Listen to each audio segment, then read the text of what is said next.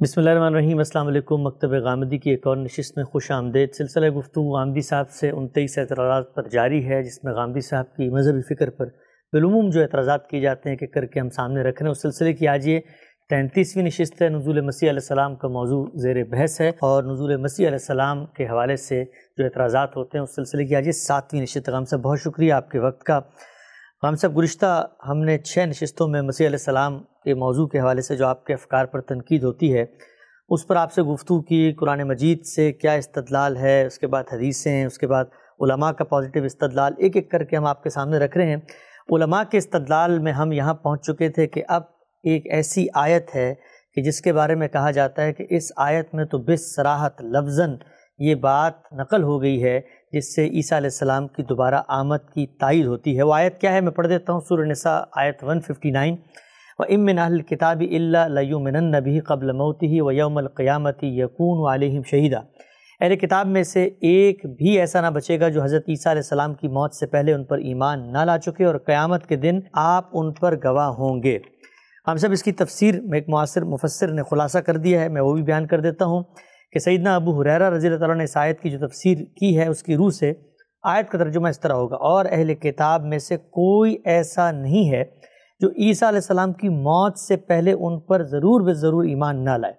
مفسر لکھتے ہیں، اس کا مطلب یہ ہے کہ اللہ تعالیٰ نے سیدنا عیسیٰ علیہ السلام کو اس وقت تو آسمان پر اٹھا لیا ہے، لیکن جیسا کہ صحیح حدیث مروی ہے، آخر زمانے میں وہ دوبارہ اس دنیا میں آئیں گے اور اس وقت تمام اہل کتاب پر ان کی اصل حقیقت واضح ہو جائے گی اور وہ سب ان پر ایمان لے آئیں گے۔ خان صاحب، اب تک ہم نے قرآن مجید کے ان تین مقامات کو آپ کے ساتھ ہم زیر بحث لائے جس سے علماء استدلال کرتے ہیں کہ سیدنا مسیح کی آمد ثانی کی فکری بنیادیں قرآن مجید میں موجود ہیں۔ یہ وہ آخری آیت ہے کہ جس کے بارے میں کہا جاتا ہے کہ اب اس سے تو بات بالکل واضح ہو گئی۔ جب آیت ہی کہتی ہے کہ عیسیٰ علیہ السلام کی موت سے پہلے تمام اہل کتاب ایمان لے آئیں گے تو اس کا مطلب ہے کہ انہوں نے دوبارہ آنا ہے اور پھر اہل کتاب ایمان لائیں گے، کیونکہ اگر اہل کتاب سب کے سب ان پر ایمان لائیں گے تو یہ تو ممکن نہیں ہے کہ وہ دوبارہ نہ آئیں اور ایمان لے آیا جائے۔ تو اس آیت کے بارے میں آپ کیا کہتے ہیں؟ یہ ذرا اس طالب علم کو سمجھا دیجیے کہ سب اہل کتاب، تمام اہل کتاب اہل کتاب میں سے کوئی نہیں ہے کہ کس طرح ایمان لائیں گے۔ جب آپ کہتے ہیں سب اہل کتاب، جب آپ کہتے ہیں تمام اہل کتاب، جب آپ کہتے ہیں اہل کتاب میں سے کوئی نہیں ہے تو اہل کتاب تو صدیوں سے پیدا ہو رہے ہیں صدیوں سے دنیا میں آ رہے ہیں رخصت ہو رہے ہیں۔ رسالت میں آپ صلی اللہ علیہ وسلم کے زمانے میں بھی تھے اس سے پہلے بھی تھے قیامت سے پہلے بھی موجود ہوں گے۔ تو یہ کون سے اہل کتاب مراد ہیں جو ایمان لائیں گے؟ یعنی جب آپ تمام کا لفظ بولتے ہیں سب کا لفظ بولتے ہیں تو کس معنی میں بولتے ہیں؟ اچھا دوسرا امکان یہ ہو سکتا ہے کہ آپ یہ کہیں کہ مخاطبین مراد ہے یعنی رسالت میں آپ صلی اللہ علیہ وسلم جن سے بات کر رہے ہیں قرآن مجید جن سے بات کر رہا ہے وہ مراد ہے لاریب زبان میں یہ اسلوب موجود ہے کہ بعض موقعوں کے اوپر ہم سب کو خطاب کرتے ہیں یا سب کا ذکر کرتے ہیں اور بعض موقعوں پر اپنے مخاطبین تک ان کو محدود کر دیتے ہیں۔ یعنی اس کا مطلب یہ ہوتا ہے کہ ان اہل کتاب میں سے ہر ایک اس وقت جو ہمارے مخاطب ہیں تو رسالت معاب صلی اللہ علیہ وسلم کے زمانے کے اہل کتاب سیدنا مسیح کی موت سے پہلے جیسے کہ سمجھا گیا ہے کس طرح ایمان لائے گا؟ کیونکہ سیدنا مسیح دونوں امکانات کا ذرا اطلاق کر کے آپ مجھے بتا دیجیے کہ کیا مطلب ہے اس آیت کا؟ اگر سب اہل کتاب مراد ہیں تو کیا سب زندہ کیے جائیں گے؟ جس وقت سیدنا مسیح علیہ السلام دنیا میں آئیں گے آسمان سے نازل ہوں گے جیسے کہ مانا جاتا ہے تو سب اہل کتاب تمام اہل کتاب اہل کتاب میں سے ہر ایک کوئی نہیں رہے گا۔ یہی ترجمہ کر رہے ہیں نا آپ؟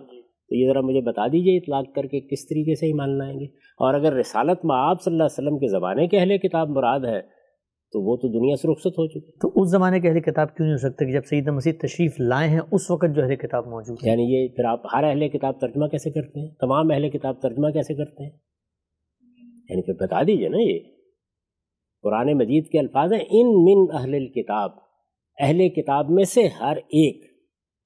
تو اہل کتاب میں سے ہر ایک جب آپ کہتے ہیں تو میں نے عرض کیا ہے کہ عربیت کی روح سے بلکہ دنیا کی ہر زبان میں دو ہی امکانات ہیں۔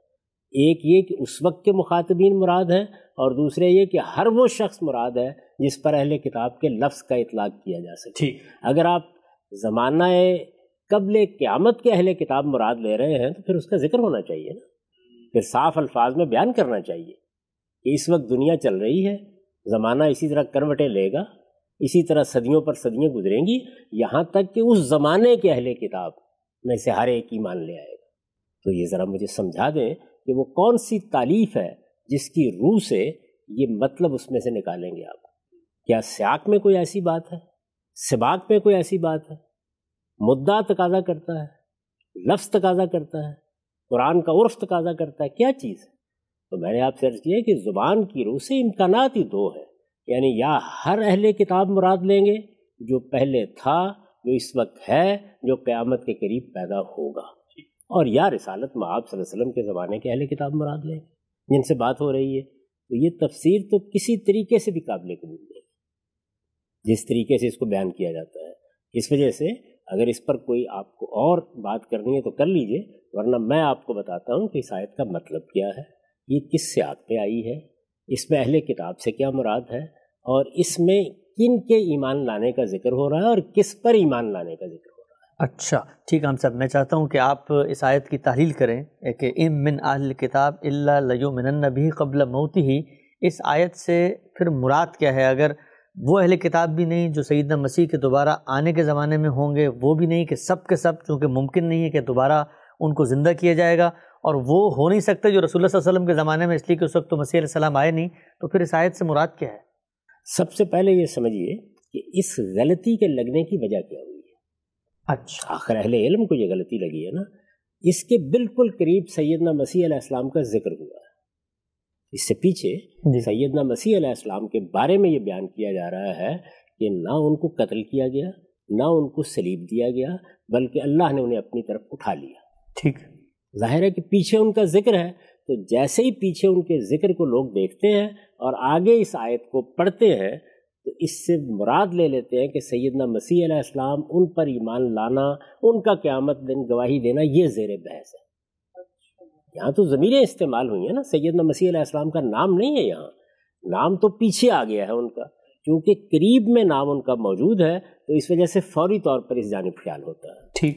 اس مقام پر جس مقام پر یہ آیت آئی ہے اگر آپ تدبر کریں گے تو آپ کو معلوم ہوگا کہ یہاں قرآن مجید کا اسلوب بالکل مختلف ہے۔ یعنی یہاں صورت یہ ہے کہ سورہ نساء کے آخر میں کچھ سوالات اور کچھ مطالبات کا جواب دیا جا رہا ہے۔ ٹھیک۔ ان میں سے ایک مطالبہ سامنے آیا ہے۔ جیسے ہی وہ مطالبہ سامنے آیا ہے تو وہ مطالبہ ایسا بےحودہ تھا کہ اس پر اللہ کے غضب کا اظہار ہوا۔ ہے اچھا۔ اس غضب کے اظہار میں ان کی فرد قرار داد جرم زیر بحث آ گئی۔ جیسے ہی ان کی فرد قرار داد جرم زیر بحث آئی ہے تو ایک ایسا اسلوب وجود میں آ گیا ہے کہ جس میں گویا ایک بات کے بعد دوسری بات اللہ تعالیٰ کرتے جا رہے ہیں۔ اس کے بیچ میں اصل بات نمایاں ہوتی ہے۔ اچھا۔ اب اس اسلوب کو نہ سمجھنے کی وجہ سے کہ یہاں بات اصل میں کہاں سے شروع ہوئی اللہ تعالیٰ کے غضب کے اظہار کے نتیجے میں کیا چیزیں زیر بحث آ گئیں اصل مدعا کیا ہے؟ اس اسلوب کو نہ سمجھنے کی وجہ سے یہ غلط فہمی پیدا ہو گئی اور اس کے بعد پھر جب وہ غلط فہمی پیدا ہو گئی اور ہم نے اس کی یہ تفسیر کر دی کہ سیدنا مسیح پر ایمان لانا پیش نظر ہے تو یہ سارے سوالات پیدا ہو گئے جو میں نے آپ کے سامنے رکھ دیے یعنی اب سارے اہل کتاب کو لائیے تاکہ وہ ایمان لائیں۔ رسالت معاب صلی اللہ علیہ وسلم کے زمانے کے اہل کتاب کو لائیے تاکہ وہ ایمان لائیں۔ یہ سب سوالات اس لیے پیدا ہو گئے کہ ایک غلط تعبیر اختیار کر لی گئی۔ ٹھیک۔ تو میں آپ سے عرض کرتا ہوں کہ اس میں اسلوب کیا ہے؟ اس کو استاد امام نے واضح کیا ہے۔ تدبر قرآن میں وہ بیان کرتے ہیں کہ اس پورے رقوع میں یا یہ جو سلسلہ بیان ہے اس میں اسلوب کیا ہے؟ وہ لکھتے ہیں اس پورے رقوع میں بلاغت کا یہ اسلوب قابل توجہ ہے کہ بنی اسرائیل کے جرائم کی ایک طویل فہرست تو سنا دی گئی ہے۔ سیدنا مسیح علیہ السلام کو انہوں نے قتل نہیں کیا انہوں نے ان کو سلیب نہیں دی انہوں نے اس معاملے میں جھوٹ بولا ہے یا غلط فہمی میں مبتلا ہوئے ہیں۔ یہ جو فرد قرارداد جرم ہے یہ اسی کا حصہ ہے۔ اس پورے رقوع میں بلاغت کا یہ اسلوب قابل توجہ ہے کہ بنی اسرائیل کے جرائم کی ایک طویل فہرست تو سنا دی گئی ہے لیکن الفاظ میں یہ بات واضح نہیں کی گئی کہ اس فہرست کے سنانے سے مدعا کیا۔ جرائم کی فہرست کے بیچ میں ایک جملہ محترضہ آ گیا ہے اور اس کے ختم ہوتے ہی پھر ان کے جرائم کے بیان کا سلسلہ شروع ہو گیا۔ اچھا۔ اس کے بعد اقتضائے کلام سے ایک اور طویل جملہ محترضہ آ گیا ہے اور اس کے بلد ہوتے ہی پھر فہرست جرائم شروع ہو گئی ٹھیک۔ یہ اسلوب بیان جیسا کہ ہم نے تمہید میں اشارہ کیا متکلم کے زور بیان اور جوش سامع کی ذہانت اور ہوش دعوے کی قوت اور وضاحت اور فیصلے کے مستغنی انل بیان ہونے کو ظاہر کرتا۔ ہے یعنی یہ اسلوب کب اختیار کیا جاتا ہے؟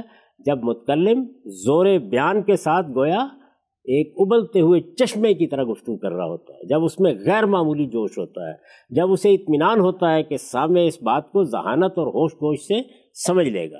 پھر دعوے میں بڑی قوت ہوتی ہے، وضاحت، فیصلہ۔ ایسا فیصلہ ہے کہ اس کو بیان کی حاجت نہیں۔ تو جب یہ چیز کسی کلام میں پیدا کی جاتی ہے یا ہو جاتی ہے، تو یہ اسلوب اختیار کیا جاتا ہے۔ خطبائے عرب کے خطبات میں اس کی نہایت عمدہ مثالیں ملتی ہیں۔ قرآن میں بھی آگے اس کی نہایت بلیغ مثالیں آئیں گی۔ اس طرح کے پرزور کلام کو ایک صاحب ذوق سامنے سمجھ تو سکتا ہے، لیکن اس کے زور اور اس کی بلاغت کو کسی دوسری زبان میں منتقل کرنا ممکن نہیں ہوتا۔ یہ اقتباس میں نے آپ کے سامنے اس لیے رکھا کہ اگر آپ یہاں کلام کا انداز کیا ہے، بات کہاں سے شروع ہوئی ہے، بات کس طرح آگے بڑھی ہے، اللہ کے غضب کا اظہار کیسے ہوا ہے بنی اسرائیل کی فرد قرارداد جرم کیسے سنائی گئی ہے؟ کس طرح پے در پے ان کے جرائم تاریخ کی روشنی میں بیان کیے گئے ہیں؟ اگر آپ اس کو نہیں سمجھیں گے تو یہ جملہ بھی سمجھ مل جائے اچھا تو وہ کیا ہے جس طریقے اب میں آپ سے یہ گزارش کرتا ہوں کہ آپ تھوڑی دیر کے لیے یہ جو استاذ امام نے بتایا ہے کہ فرد قرارداد جرم زیر بحث آ گئی ہے یعنی انہوں نے ایک مطالبہ کیا ہے اس مطالبے کے جواب میں اللہ کے غضب کا اظہار شروع ہو گیا۔ آپ غضب کے اظہار کی ان تمام آیات کو نکال دیجیے بیچ میں سے۔ ٹھیک۔ تاکہ آپ سمجھ سکیں کہ اصل سلسلہ کلام اور کنہوں نے مطالبہ کیا غامدی صاحب؟ اہل کتاب نے۔ رسالت میں آپ صلی اللہ علیہ وسلم کے زمانے کے اہل کتاب۔ رسالت میں آپ صلی اللہ علیہ وسلم کے زمانے کے اہل کتاب نے مطالبہ کیا۔ میں پہلے عرض کر چکا کہ سورہ نساء کے آخر میں یہ کچھ مطالبات اور سوالات ہیں جو زیر بحث ہیں۔ کن کے مطالبات اور سوالات ہیں؟ سورہ جن کو خطاب کر رہی ہے۔ اس میں اس زمانے کے اہل کتاب زیر بحث ہے۔ انہوں نے کس سے مطالبہ کیا؟ ہے رسول اللہ صلی اللہ علیہ وسلم سے مطالبہ کیا۔ اچھا۔ وہ مطالبہ بیان کرنے میں اللہ تعالیٰ نے مطالبہ تو بیان کر دیا ہے لیکن اللہ تعالیٰ نے پھر ان کی فرد قرارداد جرم سنا کر بتایا کہ یہ ایسے ہی بےحودہ مطالبات کرتے رہے ہیں اس سے پہلے۔ اچھا۔ یہ لب و لہجہ ہے۔ اب ان کے مطالبات کیا رہے ہیں؟ انہوں نے اس سے پہلے کیا جرائم کیے ہیں؟ ان کی فرد قرارداد جرم کیا ہے وہ بیان ہو رہی ہے اور اسی طرح بیان ہوئی ہے جس طرح استاذ امام بیان کر رہے ہیں۔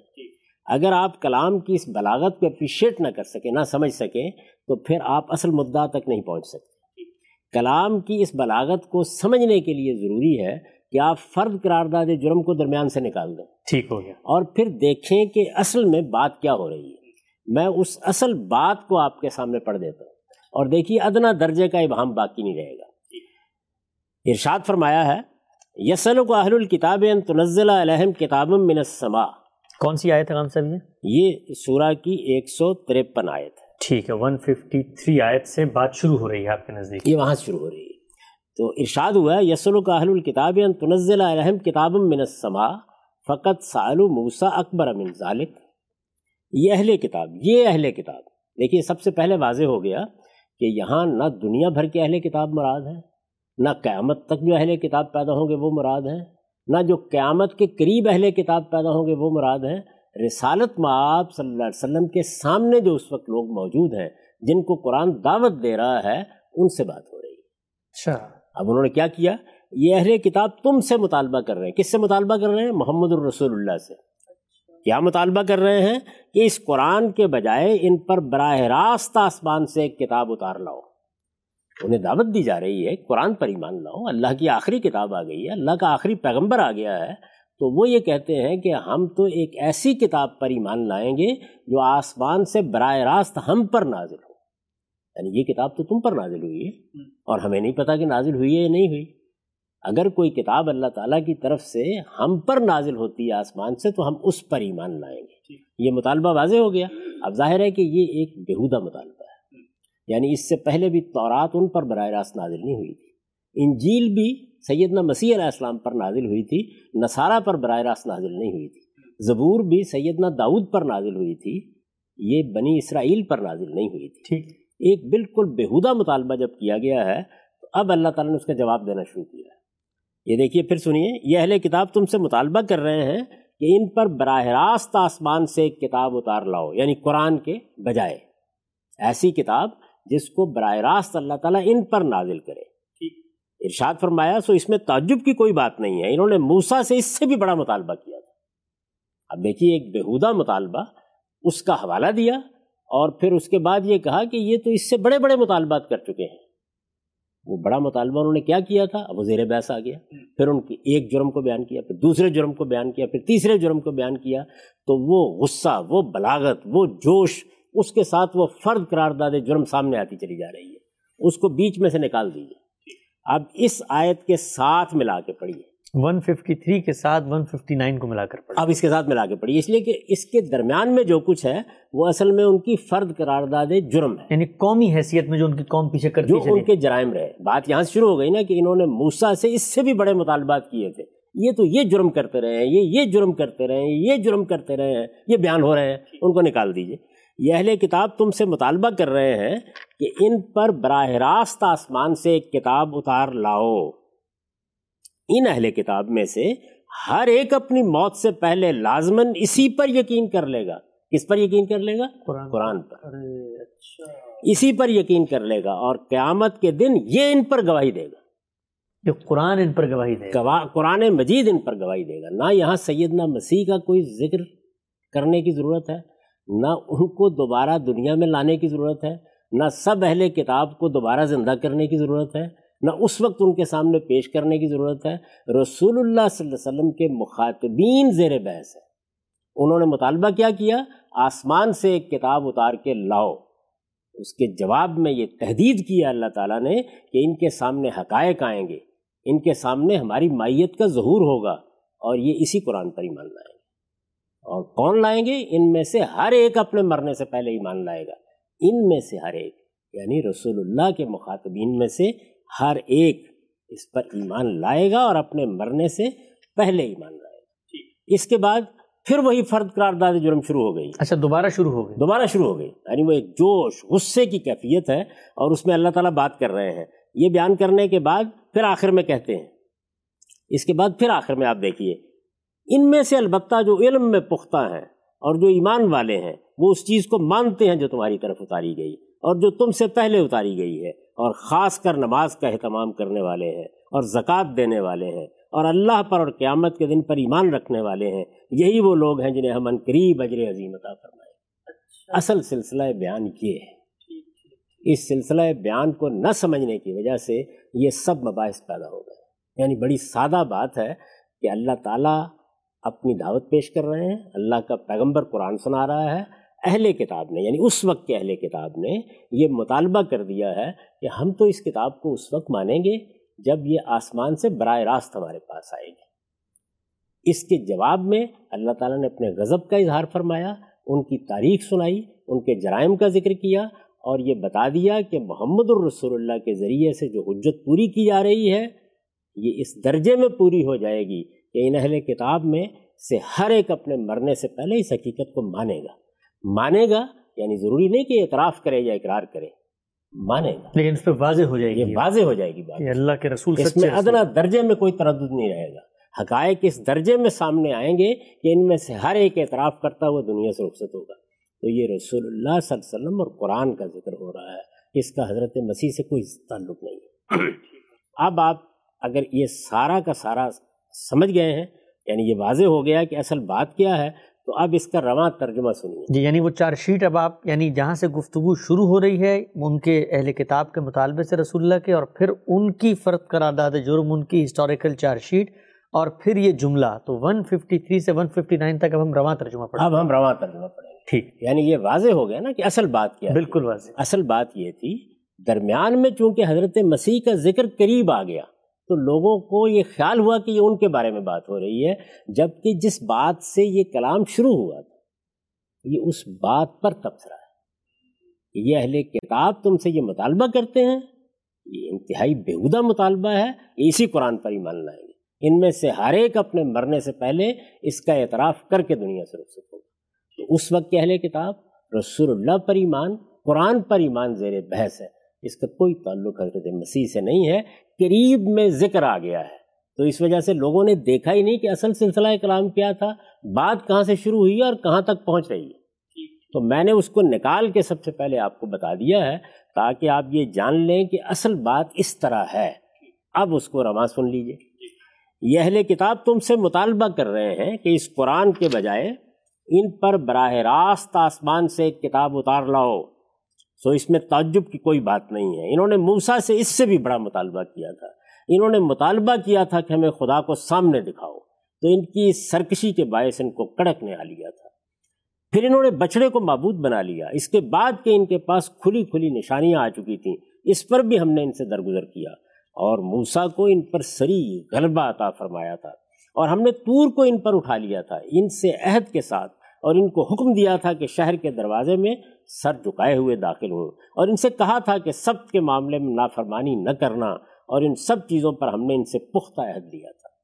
پھر ان کے اپنا عہد توڑ دینے کی وجہ سے ہم نے ان پر لانت کر دی اور اس وجہ سے کہ انہوں نے اللہ کی آیتوں کو نہیں مانا اور ان کے نبیوں کو ناحق قتل کر دینے کی وجہ سے اور اس وجہ سے کہ انہوں نے کہا کہ ہمارے دلوں پر تو غلاف ہے، نہیں بلکہ ان کے کفر کی پاداش نے اللہ نے ان کے دلوں پر مہر کر دی ہے۔ اس لیے اب یہ کم ہی ایمان لائیں گے۔ یعنی دیکھیے انداز کیا ہے۔ اور ان کے کفر کی وجہ سے، اور مریم پر بہتان عظیم لگانے کی وجہ سے، اور ان کے اس دعوے کی وجہ سے کہ ہم نے مسیح عیسیٰ ابن مریم، رسول اللہ کو قتل کر دیا ہے۔ درا حالے کہ انہوں نے نہ اس کو قتل کیا، نہ اسے سلیب دی۔ معاملہ ان کے لیے مشتبہ بنا دیا گیا۔ اس میں جو لوگ اختلاف کر رہے ہیں، وہ اس معاملے میں شک میں پڑے ہوئے ہیں۔ ان کو اس کے متعلق کوئی علم نہیں، وہ صرف گمانوں کے پیچھے چل رہے ہیں۔ انہوں نے ہرگز اس کو قتل نہیں کیا، بلکہ اللہ ہی نے اسے اپنی طرف اٹھا لیا تھا اور اللہ زبردست ہے، وہ بڑی حکمت والا ہے۔ یہ جرائم ہے۔ سن لیا آپ نے؟ یہ ان کے جرائم ہے۔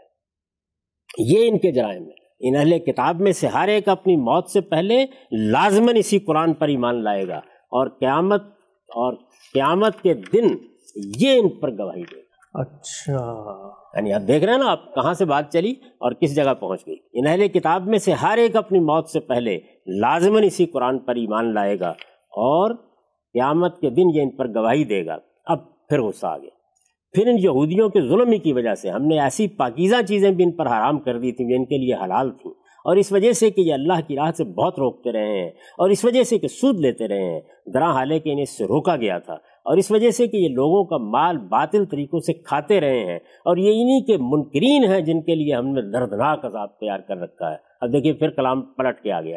ان میں سے البتہ جو علم میں پختہ ہیں اور جو ایمان والے ہیں وہ اس چیز کو مانتے ہیں جو تمہاری طرف اتاری گئی۔ تمہاری طرف اتاری تمہاری طرف اتاری گئی۔ اور جو تم سے پہلے اتاری گئی ہے یعنی اس کو بھی مانتے ہیں اس کو بھی مانتے ہیں۔ اور خاص کر نماز کا اہتمام کرنے والے ہیں اور زکوٰۃ دینے والے اور اللہ پر قیامت کے دن پر ایمان رکھنے والے ہیں یہی وہ لوگ ہیں جنہیں ہم ان قریب اجر عظیم عطا فرمائیں یہ ہے اصل میں وہ مقام جس میں لوگ غلط فہمی میں مبتلا ہوئے یہاں سیدنا مسیح پر ایمان لانے کا سرے سے کوئی ذکر ہی نہیں۔ ٹھیک ہے، ہم سب بہت ہی آپ نے ماشاءاللہ خوبصورتی اور تفصیل کے ساتھ بتایا کہ قرآن مجید کا یہ مقام جو ہے، اس کے اسلوب کو نہ سمجھنے کی وجہ سے اس آیت سے یہ غلط فہمی ہوئی کہ یہ شاید سیدنا مسیح کے اس تصور ہی کی تائید کر رہا ہے جو روایتوں میں بیان ہوا۔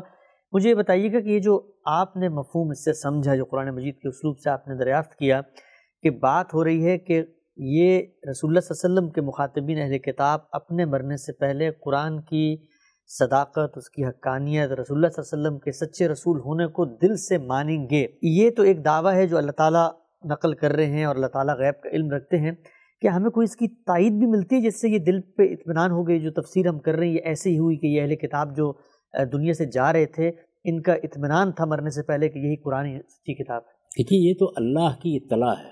ایک بات، دوسرے یہ کہ یہ تحدید کا جملہ ہے۔ مطلب یہ ہے کہ حقائق واضح ہو جائے گی ہر چیز متعین ہو جائے گی حجت تمام ہو جائے گی۔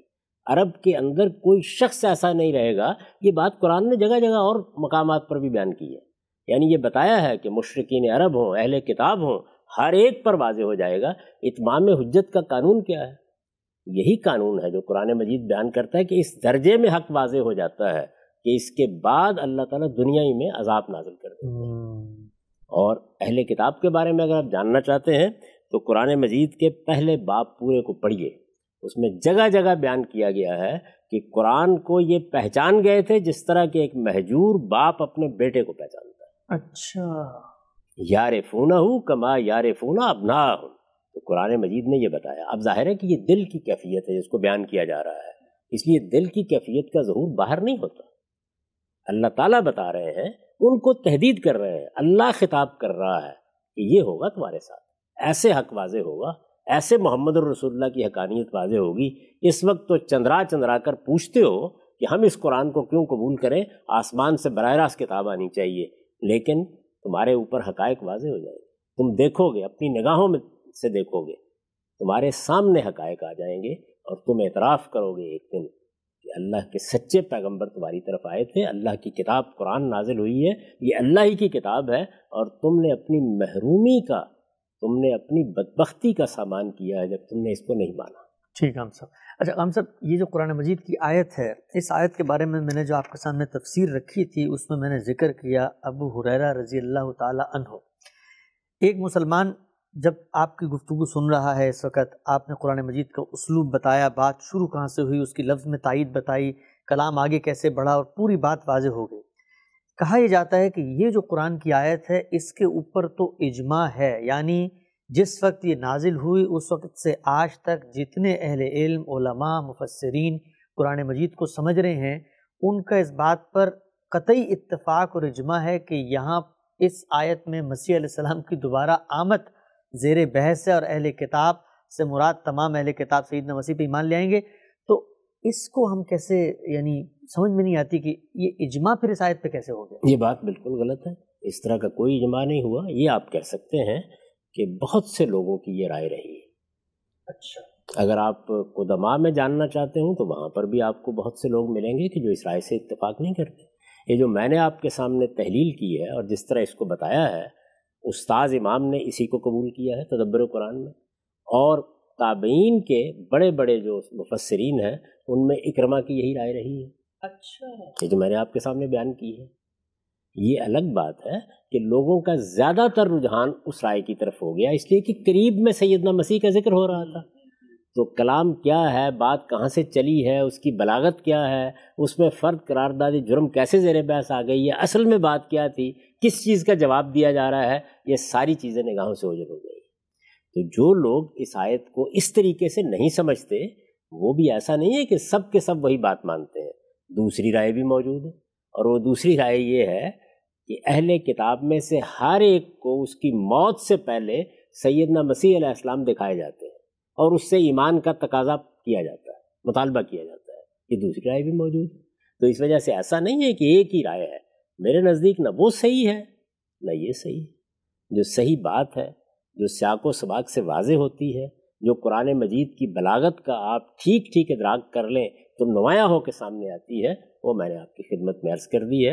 اور آخری بات میں یہ عرض کروں گا کہ اس طرح کے مقامات جن میں دو تین تعویلوں کا احتمال ہو، ان سے استدلال نہیں کیا کرتے یعنی ہم تو یہ، جو ہمارا علماء کا استدلال ہے، وہ یہ کہ سیدنا مسیح کی آمد ثانی کے بارے میں قطعی شہادت موجود ہے لیکن اس آیت کی اپنی تفسیر میں جب اختلافات ہیں تو جب اختلاف پیدا ہو گئے تو وہ تو کوئی شاہد نہیں بن سکا نا استدلال کا بنیادی طور پر۔ ہونا بھی نہیں چاہیے۔ چنانچہ میں لوگوں سے یہ کہوں گا کہ وہ عربی تفاصیر تو نہیں دیکھ سکتے لیکن چلیے مولانا سید ابراللہ صاحب مودودی کی تفہیم القرآن دیکھ لیں۔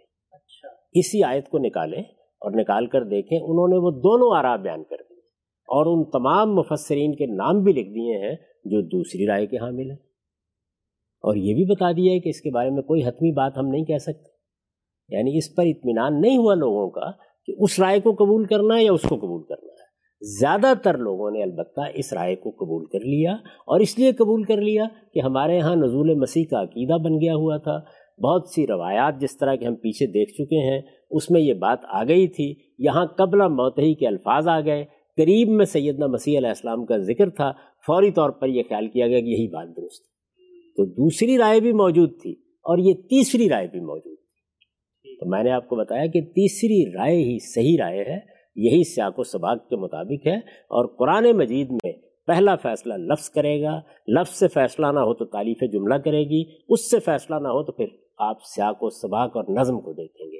تو سیاق و سباق میں یہ بات یہاں سے شروع ہوئی ہے کہ یہ اہل کتاب جو اس وقت موجود ہے یہ تم سے مطالبہ کر رہے ہیں کہ آسمان سے کتاب لا کے لاؤ ہم اس پر ایمان لائیں گے۔ یہ اسی کتاب کو مرنے سے پہلے مان کر دنیا سے رخصت ہوں گے۔ یہ اصل میں غضب ناکی کا اسلوب ہے جس میں یہ بات کہی گئی۔ ٹھیک ٹھیک ہم سب بہت ہی آپ نے تفصیل سے بیان کیا۔ شاید کے بارے میں آگے بڑھتے ہیں اس سلسلے کو لے کر۔ یہ بتائیے گا کہ کہا یہ جاتا ہے کہ جو اہل کتاب صلی اللہ علیہ وسلم کے عہد میں موجود تھے ان کا بھی یہ عقیدہ نقطۂ نظر یقین تھا کہ سیدنا مسیح نے دوبارہ آنا ہے۔ قرآن مجید ان کے باطل عقائد کی تردید کرتا ہے۔ انہوں نے مریم علیہ السلام پر جو بہتان ترازہ اس کی تردید کرتا ہے، مسیح علیہ السلام کی حقانیت کو واضح کرتا ہے۔ ان کے قتل کے بارے میں جو ان کا نقطہ نظر تھا اس کو واضح کرتا ہے۔ سوال میرا آپ سے یہ ہے کہ قرآن مجید مسیحیوں کے اس باطل عقیدے کے سیدنا مسیح نے دوبارہ تشریف لانا ہے، اس کی قرآن میں باللفظ بصراحت کس آیت میں تردید کرتا ہے؟ اس کی تردید کی، اس کے بعد کیا ضرورت رہ گئی جب قرآن مجید نے یہ بیان کر دیا کہ ہم نے وفات دیں گے؟ یعنی یہ سارا عقیدہ تو اصل میں ان کے زندہ آسمان پر اٹھا لیے جانے سے پیدا ہوا ہے۔ جب قرآن مجید نے سراحت کے ساتھ یہ بیان کر دیا کہ ہم نے فیصلہ کیا ہے کہ ہم وفات دیں گے، وفات کے بعد ان کے جسد مبارک کو بھی اٹھا لے جائیں گے ان کو اس نجاست سے الگ کر لیں گے اور قیامت تک ان کے ماننے والوں کو بالادست رکھیں گے۔ یہ ساری بات بیان کر دی گئی۔ تو جب بات کی پدا وفات سے ہوئی، تو بنیاد ہی ختم ہو گئی۔ تو قرآن مجید کا یہ طریقہ نہیں ہے کہ وہ اس طرح سے باتیں بیان کرتا ہے۔ یعنی وہ حقیقت کو اس طرح نمایاں کر دیتا ہے کہ ایک ایسا آدمی جو حقیقت کا سچا طالب ہو، اس پر بات واضح ہو جاتی ہے۔ تو قرآن مجید نے تو کفارے کے عقیدے کی بھی تردید اس طریقے سے نہیں کی۔ نسخ شریعت کا عقیدہ بھی اس طریقے سے زیر بحث نہیں آیا۔ یہی طریقہ اختیار کیا ہے کہ یہ بتا دیا کہ سیدنا مسیح علیہ السلام کیا کرنے کے لیے آئے تھے۔ اب مثال کے طور پر نسخ شریعت کا عقیدہ ہے۔ سب مسیحی اس کو اپنائے ہوئے ہیں۔ ایک طریقہ یہ ہے کہ آپ یہ کہیں کہ یہ طریقہ غلط ہے۔ یہ عقیدہ صحیح نہیں ہے۔ دوسرا طریقہ کیا ہے کہ سیدنا مسیح علیہ السلام تو تورات کو پورا کرنے کے لیے آئے۔ وہ تو تورات ہی کی شریعت کو لوگوں کے سامنے رکھ رہے تھے۔ وہ تو لوگوں کو تورات کی تعلیم دے رہے تھے۔ تو ظاہر کہ تردید ہو گئی۔ تو قرآن مجید سے جو لوگ واقف ہیں وہ یہ جانتے ہیں کہ اس میں تردید کے طریقے کیا ہوتے ہیں۔ اللہ تعالیٰ نے یہ بات جب بتا دی کہ سیدنا مسیح علیہ السلام کو ہم نے وفات دی اور اس کے بعد اٹھایا ہے وہ بنیاد ختم ہو گئی جس پر یہ سارا عقیدہ موجود تھا۔ ٹھیک۔ آگے بڑھتے ہیں۔ ہم سب ایک عقلی اشکال اور سوال پیش کیا جاتا ہے سیدنا مسیح کی آمد ثانی کے حوالے سے۔ وہ یہ کہ تمام انبیاء کی آپ تاریخ دیکھیں، تمام انبیاء کی دنیا میں آمد کی اسکیم دیکھیں، تو اس میں ایک شخص پیدا ہو رہا ہے، ایک شخص رخصت ہو رہا ہے، پیدائش بھی اس کی جس طریقے سے نارمل ماں باپ کے یہاں پیدائش ہوتی ہے، ویسے ہوتی ہے۔ مسیح علیہ السلام کی پوری کی پوری شخصیت، ان کی پوری کی پوری دنیا میں آمد کی اسکیم آپ کی جو نارمل روٹین کا ایک ٹرینڈ ہوتا ہے، اس سے ہٹ کے ہے۔ تو سب سیدنا مسیح کو اللہ تعالیٰ نے بن باپ کے پیدا کیا ہے اور ان کے بارے میں کوئی بھی کام وہ مردوں کو زندہ کر رہے ہیں مریضوں کو ٹھیک کر رہے ہیں، ایسے معجزات ان کو دیے ہیں۔ اور ان کے ذریعے سے کہا ہے کہ اب قیامت تک ایک قوم پر عذاب آئے گا۔ تو ہر چیز نارمل انبیاء کی اسکیم سے ہٹ کے ہے۔ تو پھر یہ بات تو عقل زیادہ تائید کرتی ہے اس کی کہ ان کی موت یا ان کی دوبارہ آمد کا معاملہ بھی عام انبیاء کی جو اسکیم ہے اس سے ہٹ کے ہونا چاہیے۔ ایسا ہی ہوا ہے، ہٹ کے ہی ہوا ہے۔ یعنی وفات ہوئی ہے اور اس کے بعد کسی کو بھی نہیں معلوم کہ ان کا جسم کہاں گیا۔ اللہ تعالیٰ کے فرشتے لے گئے۔ اللہ تعالیٰ نے ہاتھ بھی نہیں لگانے دیا۔ تو یہاں بھی ایک غیر معمولی معاملہ ہوا ہے۔ اس غیر معمولی معاملے کو اسی طرح ماننا چاہیے جس طرح قرآن بیان کرتا ہے۔ تو قرآن مجید نے پوری بات واضح کر دی۔ انی متوفق ورافع پہلے ہی اللہ تعالیٰ نے جس طریقے سے سب کو وفات دی یہ طریقہ تو ان کے بارے میں نہیں اختیار کیا۔ عام طور پر تو یہ ہوتا ہے نا کہ وفات ہوتی ہے لوگوں کے سامنے ہوتی ہے۔ رسالت باب صلی اللہ علیہ وسلم کی وفات ہوئی ہے۔ ہم یہ جانتے ہیں کہ سیدہ عائشہ کی آگوش میں ہوئی سب لوگوں نے اسے دیکھا ہے۔ اس کے بعد صحابہ نے مل کر تدفین کی۔ جنازہ پڑا گیا ہے۔ یہ سب ہوا ہے نا؟ اس سے پہلے انبیاء علیہ السلام کے ساتھ بھی یہی ہوتا رہا ہے۔ سیدنا مسیح کے معاملے میں ان سے کچھ بھی نہیں ہوا۔ اللہ نے بتایا ہے کہ ہم نے ان کو وفات دی ہے۔ اور اللہ نے بتایا ہے کہ ہم ان کا جسم اپنے پاس لے گئے ہیں۔ اپنے پاس لے گئے ہیں۔ میں یس کر رہا ہوں کہ اس کے لیے یہ ماننا ضروری نہیں کہ آسمان پر لے گئے ہیں۔ یعنی فرشتوں نے اس کو اٹھایا اور جہاں انہوں نے مناسب سمجھا ان کی تدفین کر دی، لوگوں کے ہاتھ نہیں آ سکا۔ تو یہ بھی ایک غیر معمولی معاملہ ہے۔ ان کی پیدائش غیر معمولی ہے، ان کے معجزات غیر معمولی ہیں۔ ان کی قوم کے ساتھ جو معاملہ ہوا وہ غیر معمولی ہے۔ ان کی دینونت کا ظہور جس طریقے سے ہوا وہ غیر معمولی ہے۔ ان کا دنیا سے جانا بھی غیر معمولی جس طرح اللہ نے بتایا ہے غیر معمولی ہے، اس طرح مانیے۔ اپنے ذہن میں کوئی بات رکھ کر آپ کہیں کہ ایسا غیر معمولی ہونا چاہیے۔ ٹھیک ٹھیک۔ اچھا ہم سب آخری ہم سلسلے کی طرف بڑھتے ہیں، اس کے بعد ہم آئیں گے اس اصل بات کی طرف جو آپ نے پہلی نشست میں جس کو کہتے ہیں، یہ بیان کیا تھا کہ یہ روایات کیسے اتنی پھیل گئیں، کیسے ان کا شروع ہوا اور یہ کیسے مسلمان امت کے اندر ایک رائج نقطہ نظر ہے۔ اس سے پہلے مجھے یہ بتائیے گا کہ کہا یہ جاتا ہے، ایک عقلی اور اشکال پیش کیا جاتا ہے کہ قرآن مجید میں جب سیدنا مسیح کا ذکر ہوا یہیں پر سورہ عال عمران کے اندر اور کہا کہ ان کے ماننے والوں کو نہ ماننے والوں پر قیامت غلبہ دیا جائے گا، تو عقلی سوال یہ اٹھایا جاتا ہے کہ نہ ماننے والے تو یہود تھے۔ اور یہود تو آج ہمیں دنیا میں ہر جگہ پہ غالب نظر آتے ہیں اکانومی ان کے ہاتھ میں بینکنگ سسٹم ان کے ہاتھ میں، پھر پاور اور اب تو وہ ایٹمی طاقت بھی بن گئے۔ تو یہ جس عذاب کی نوید سنائی گئی ہے تو اگر سیدنا مسیح دوبارہ نہیں آئے تو یہ عذاب تو کہیں نافذ ہوا نظر ہی نہیں آتا۔ اللہ تعالیٰ کی کتاب کو دوبارہ کھولیے اور اس آیت کو پڑھیے۔ اس میں الفاظ یہ ہیں کہ جائل الزین تبو کا فوق الزین کفر یوم القیامہ یعنی سیاسی بالادستی حاصل ہوگی۔ اچھا۔ معیشت آپ کے ہاتھ میں ہے ادارے آپ کے ہاتھ میں ہیں یہ نہیں بیان کیا جا رہا۔ بیان یہ کیا جا رہا ہے کہ سیاسی لحاظ سے سیدنا مسیح کے ماننے والے بالادست رہیں گے ان کے اوپر۔ تو یہ بالادستی تو آپ پوری تاریخ کا مطالعہ کر لیں ہمیشہ رہی ہے اس وقت بھی پوری طرح موجود ہے۔ ان کا اس وقت جیسا کچھ بھی ملک وجود میں آیا ہے، وہ انہی کی عنایت سے وجود میں آیا ہے۔ برطانیہ عظما نے اس کے لیے تحریک پیدا کی۔ اس وقت کی بڑی طاقتیں سب کی سب مسیحی ہیں، انہی لوگوں نے سرپرستی کی۔ اس وقت بھی اگر کوئی سرپرستی کر رہا ہے، تو وہ امریکہ یا یو ایس کر رہا ہے۔ تو وہ اسی سرپرستی میں زندہ ہے انہی کے تحت زندہ ہے۔ بالادستی انہی کی قائم ہے۔ بالادستی میری قائم ہے میرے گھر پر۔ یہ ہو سکتا ہے کہ آپ کو معلوم ہو کہ میں نے ایک چوکیدار رکھا ہوا ہے۔ وہ بہت دخیل ہو گیا گھر کے معاملات میں۔ میں جب چاہوں گا اس کی گردن میں روڑ دوں گا باہر نکال دوں گا۔ تو یہ بالادستی سیاسی بالادستی ہے۔ تو وہ آدمی اندھا ہوگا جس کو یہ نظر نہیں آ رہی۔ وہ موجود ہے۔ پوری قوت کے ساتھ موجود ہے۔ اور وہ فوراً بعد ہی قائم ہونے کے آثار پیدا ہو گئے۔ اچھا اچھا اچھا ٹھیک ہے ہم سب۔ یہ بتائیے گا کہ مسیحی اقوام کے اندر کہا یہ جاتا ہے کہ یہ جو اجماعی روایت جس طرح ہمارے یہاں جاری ہے، یہی روایت خود اہل کتاب مسیحیوں کے اندر بھی جاری ہے، بلکہ یہود بھی اصل مسیح کے آنے کے منتظر ہیں۔ بائبل سے استدلال کیا جاتا ہے اور کہا جاتا ہے کہ جس طریقے سے آپ قرآن مجید کی بعض آیات ہم نے پیش کیا آپ کے سامنے آپ نے ان کا اصل مدعا واضح کیا۔ بائبل کے اندر بھی لفظاً سراحت ہے کہ سیدنا مسیح نے دوبارہ آنا ہے اور آپ بہت زور دیتے ہیں اور یہ کہتے ہیں کہ یہ اللہ ہی کی کتابیں ہیں، ان کا مطالعہ کرنا چاہیے، ان کے اندر اللہ کا الہام موجود ہے۔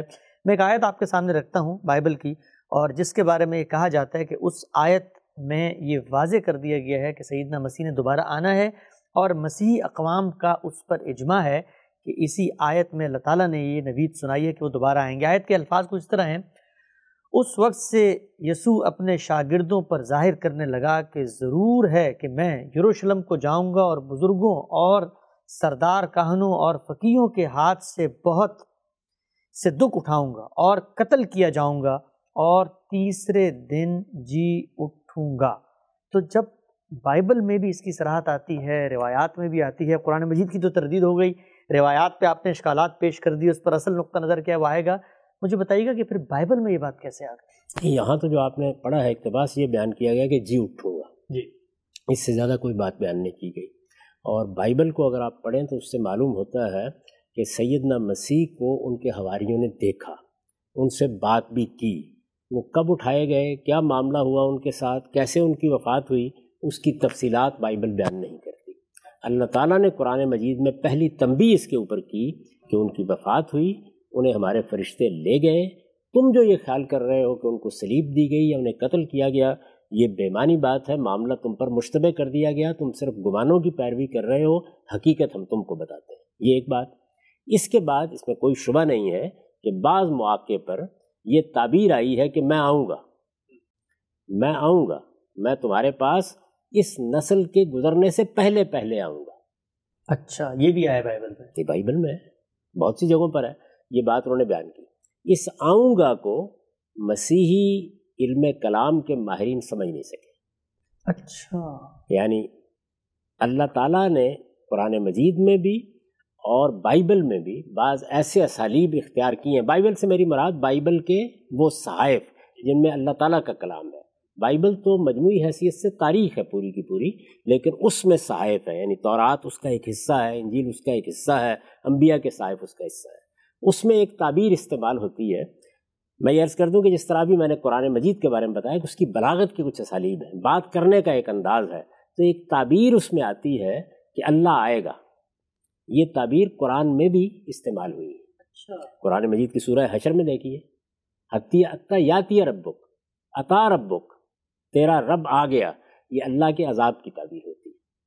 یعنی اللہ آئے گا اور آ کر ان کی بنیادیں اکھاڑ دے گا تو اللہ کا آنا یا یہ کہنا کہ یہاں تک کہ تیرا رب آ جائے، تو یہ در حقیقت اللہ تعالیٰ کے جلال کا ظہور ہے، جس کو الہامی صاحب میں اس طریقے سے بیان کیا جاتا ہے۔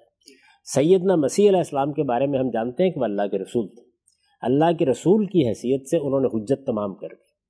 ان کے بارے میں یہ فیصلہ ہو گیا کہ جو کچھ انہوں نے کہنا ہے کہہ دیا، لیکن قوم ماننے کی بجائے خود ان کے قتل کے در پہ ہو گئے۔ جتنے بھی اس زمانے کے مذہبی پیشوا تھے خود وہ اس بات کی تحریک کر کے اٹھ کھڑے ہوئے کہ رومی ان کو سلیب دے دے۔ اللہ تعالیٰ کا قانون قرآن میں یہ بیان ہوا ہے کہ جب کوئی قوم اپنے پیغمبر یا اپنے رسول کے بارے میں اس جگہ پہنچ جاتی ہے تو اللہ تعالیٰ اس قوم کا فیصلہ سنا دیتے ہیں۔ وہ فیصلہ سنا دیا گیا اور فیصلہ سناتے وقت ظاہر ہے سب سے پہلی چیز کیا ہے؟ قوم پر عذاب آئے۔ ٹھیک۔ عذاب کے بارے میں قرآن مجید میں آپ بارہا یہ سن چکے ہیں کہ دو صورتیں ہوتی ہیں۔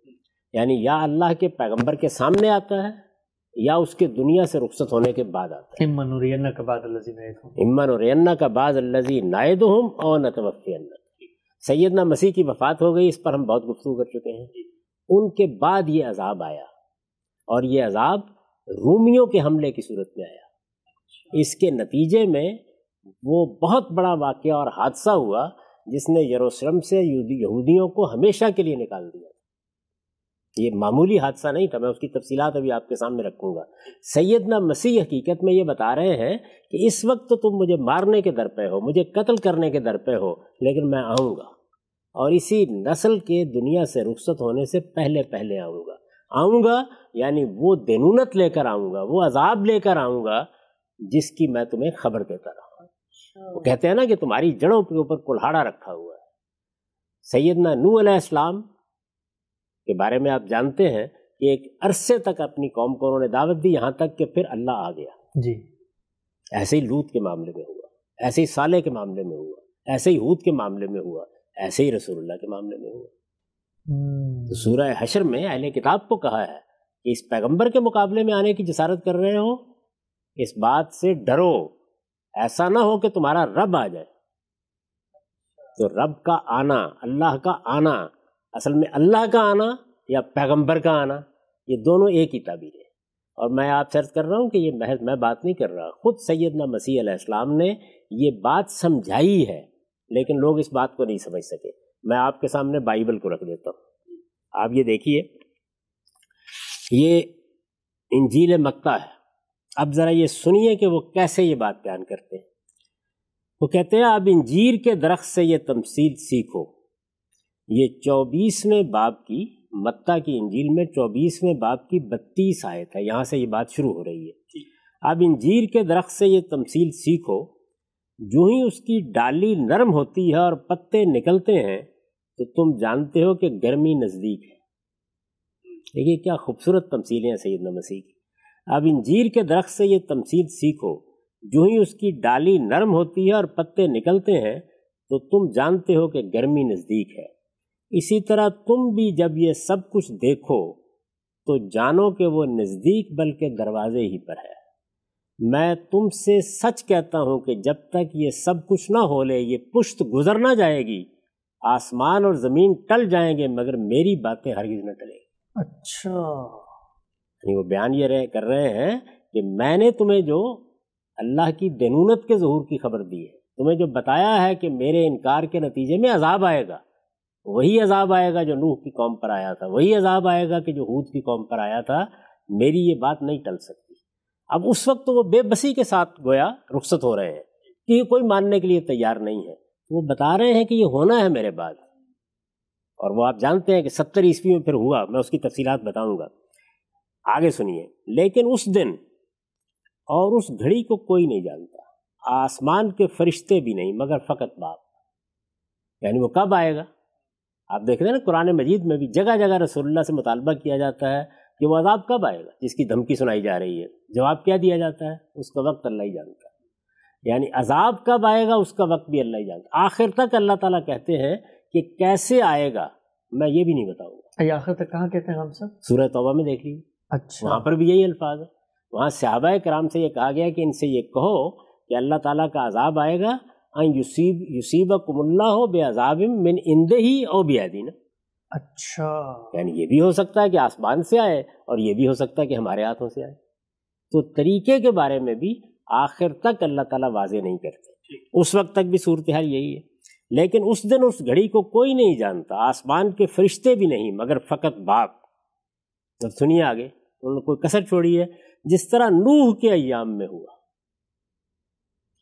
قرآن مجید میں بھی آتا ہے نا جیسے آگ کے ساتھ ہوا جیسے سمود کے ساتھ ہوا جس طرح نوح کے ایام میں ہوا اسی طرح ابن انسان کی آمد ہوگی۔ اچھا۔ جس طرح نوح کے ایام میں ہوا اسی طرح ابن انسان اپنے آپ کو کہہ رہے ہیں۔ لیکن عذاب کی اسی طرح ابن انسان کی نوح کے ایام میں کیا ہوا تھا؟ عذاب آیا تھا۔ عذاب آیا تھا۔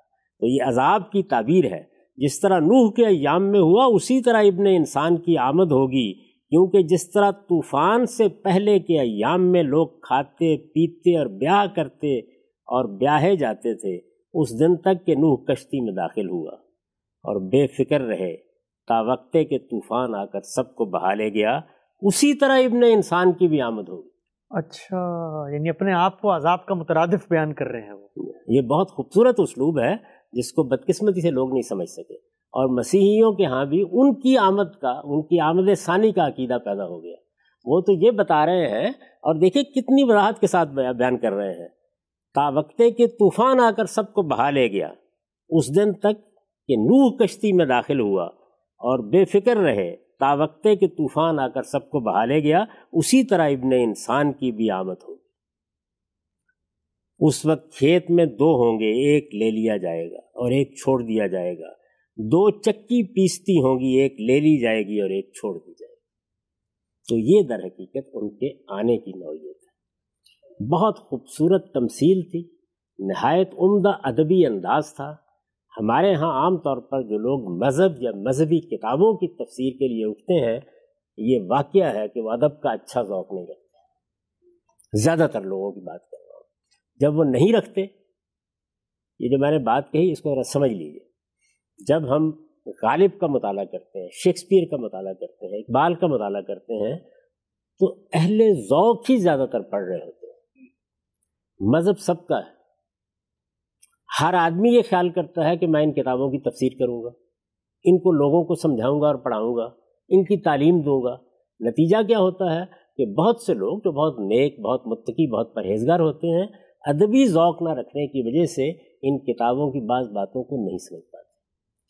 اس سے پہلے جو قرآن مجید کا مقام زیر بحث آیا ہے جس کو استاد امام نے واضح کیا میں نے اپنی تفسیر میں اس کو واضح کیا۔ ابھی آپ کو بتایا کہ اصل میں وہاں اسلوب کیا ہے وہاں بھی غلط تعویل کی وجہ یہی ہے۔ اسلوب اسلوب کیا ہے؟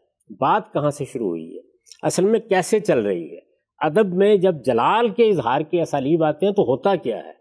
کس طرح سے فرد قرارداد جرم سنائی جاتی ہے اور بار بار کلام ایک دوسرے مدعا کی طرف پلٹتا ہے اس کو نہ جاننے کی وجہ سے غلطی ہوئی۔ یہاں پر بھی غلطی کہاں سے ہوئی؟ وہ کہہ رہے ہیں، میں آؤں گا۔ ابن انسان کی آمد ہوگی۔ جانتے ہو کس طرح؟ اس طرح جیسے نوح کے زمانے میں ہوگی تو نو کے زمانے میں پھر وہ پوری طرح بیان کرتے ہیں، جیسے نو کا طوفان آیا تھا، جیسے وہ سب کچھ بہا لے گیا تھا۔ میں بھی اسی طرح آؤں گا۔ تو آؤں گا، یہ بالکل وہی تعبیر ہے جو قرآن میں اللہ تعالیٰ کے بارے میں ہے کہ اللہ آئے گا۔ اللہ آئے گا، اللہ زمین پر نہیں آتا، اللہ کا عذاب آتا ہے۔ تو عذاب کی یہ تعبیر قرآن مجید میں بھی ہے عذاب کی یہ تعبیر بائبل میں بھی ہے۔ اس تعبیر کو نہ سمجھنے کی وجہ سے وہ عقیدہ پیدا ہو گیا۔ اب ذرا ایک نظر ڈال لیجیے کہ اللہ کیسے آیا تھا اور حضرت مسیح کیسے آیا جی جو ستر یعنی اس کی کہا جاتا ہے اس کی تفصیل کیا ہے۔ یعنی سیدنا مسیح علیہ السلام رخصت ہوئے اور ان کے رخصت ہونے کے بعد پھر اللہ کس طرح آیا۔ یہ تفہیم القرآن ہے۔ بنی اسرائیل قرآن مجید کی سورہ کا نام ہے۔ اس میں یہ ذکر ہوا ہے۔ یعنی سیدنا مسیح کے بعد اللہ کیسے آیا تھا؟ اللہ کیسے آیا تھا؟ نہیں اللہ کا عذاب کیسے آیا تھا؟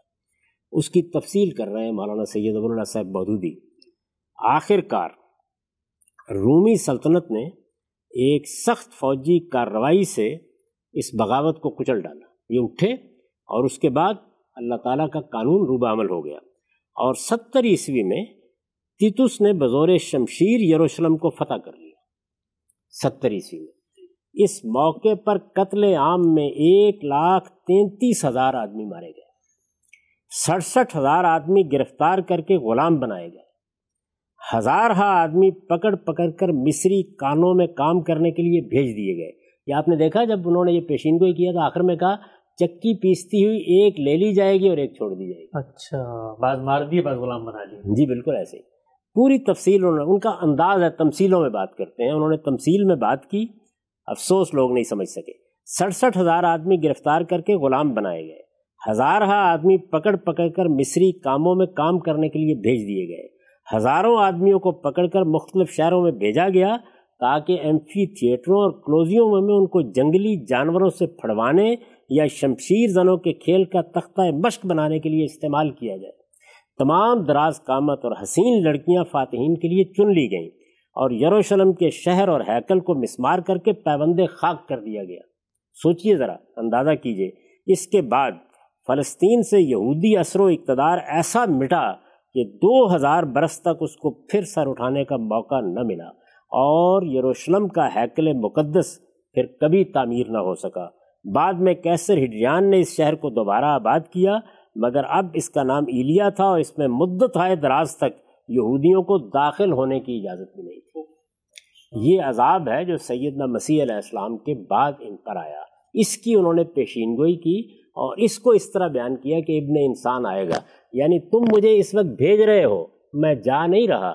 میں آؤں گا اور رسولوں کے بارے میں جو اللہ تعالیٰ کا قانون ہے، اس کے مطابق تمہارے ساتھ بھی وہی ہوگا۔ تمہیں بھی اسی طرح سے سزا دی جائے گی۔ چونکہ یہود اصلاً توحید کو ماننے والے ہیں اس لیے سزا بہرحال محکومی کی دی جانی تھی۔ یہ بات بھی قرآن نے واضح کر دی ہے۔ تو یہ محکومی کی سزا پھر اس طرح ملی کہ جس کی تفصیلات پڑھنے کے بعد تاریخ میں رونگٹے کھڑے ہو جاتے۔ حامد صاحب بہت ہی تفصیل سے آپ نے بتایا اور میں بطور طالب علم یقینی طور پہ یہ بات کہوں گا کہ آپ کا جو استدلال ہے اس سے نہ صرف کہ قرآن مجید بلکہ بائبل کو بھی سمجھنے میں جس قدر مدد مل رہی ہے اللہ آپ کو جزائے خیر دے۔ ہم نے گفتگو کا آغاز کیا تھا حدیثوں کو آپ کے سامنے بیان کر کے۔ آپ نے ایک سوال اٹھایا تھا کہ معطا امام مالک کیوں اس بنیادی اگر یہ نظریہ اور عقیدہ اس سے خالی ہے؟ البتہ معطا میں ایک اور روایت ہے، وہ میں آخر میں جا کے بتاؤں گا، جس سے یہ اندازہ ہوگا کہ یہ روایتیں حدیث کی کتابوں میں کیسے آ گئیں اور اب جب یہ آ گئی ہیں، ہم پورے ذخیرے حدیث کو پڑھتے ہیں، ہمارا اس پر اعتماد ہے، ہم اس سے استفادہ کرتے ہیں۔ رسول اللہ صلی اللہ علیہ وسلم کے علم و عمل کی روایات ہیں، فقہ النبی ہے، سیرت النبی ہے، یہ روایتیں ہمارا اوڑھنا بچھونا ہوتی ہیں۔ لیکن اگر اتنی بڑی تعداد میں روایتیں آ جائیں، ظاہری بات ہے ہم ان کو یہ سوالات تو اٹھا سکتے ہیں، لیکن ان سب کو رد کرنے کی کوئی بنیاد ہو کہ اصل بات کیا تھی۔ تو آج ہم حضول مسیح علیہ السلام کے ساتھی قسمت مقام پہ پہنچ گئے ہیں۔ کہ جہاں پر آپ کا مثبت نقطہ نظر کہ یہ روایت مسلمانوں میں پیدا کیسے ہوئی اور وہ اصل روایت کیا ہے جو ان کتابوں میں کہیں چھپی ہوئی ہے۔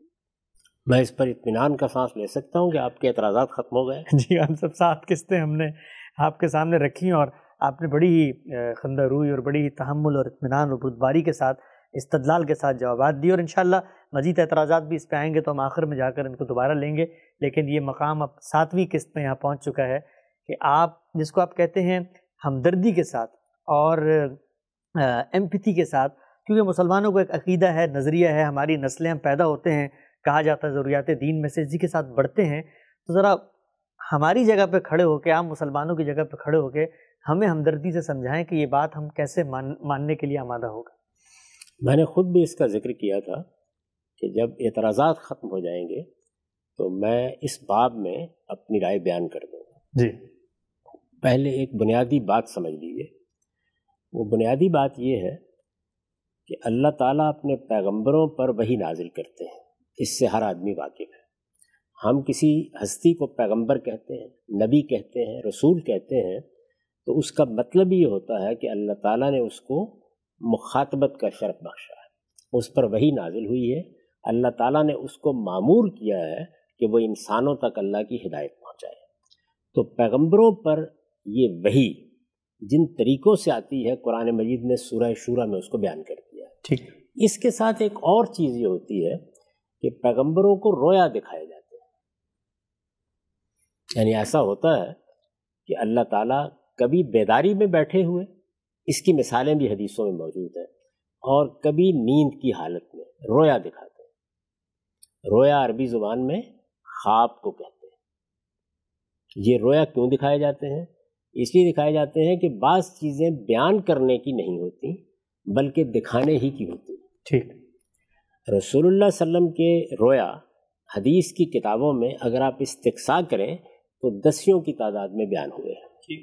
رویا کے بارے میں قرآن مجید نے ہمیں یہ بتایا ہے کہ یہ ہمیشہ تمثیل کے اسلوب میں ہوتے ہیں۔ اس کی بہت عمدہ مثالیں آپ کو سورہ یوسف میں ملتی ہیں۔ سیدنا یوسف علیہ السلام اللہ کے پیغمبر ہیں۔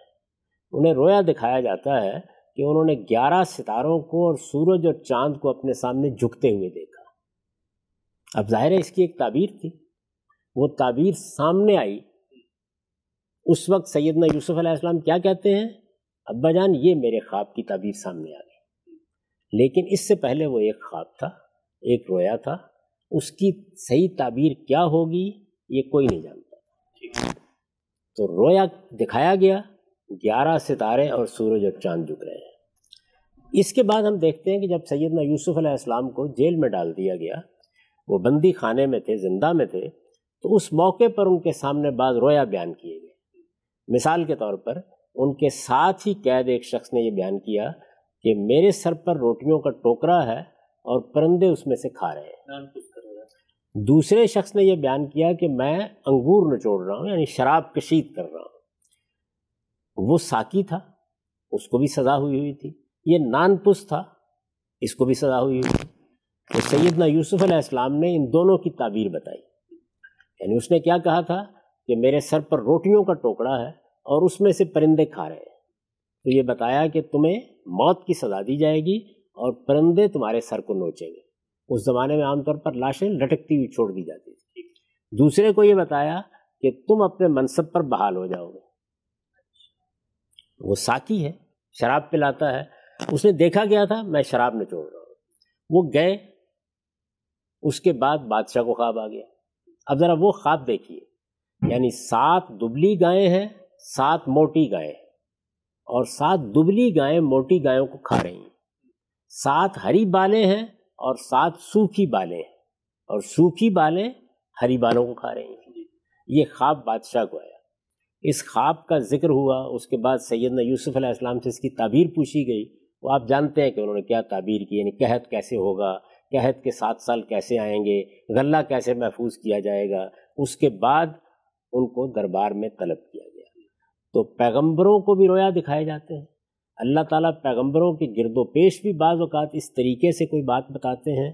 اور یہ رویا اس وقت بھی رسول اللہ نے فرمایا ہے یہ دکھائے جا سکتے ہیں اور اللہ کی طرف سے دکھائے جا سکتے ہیں۔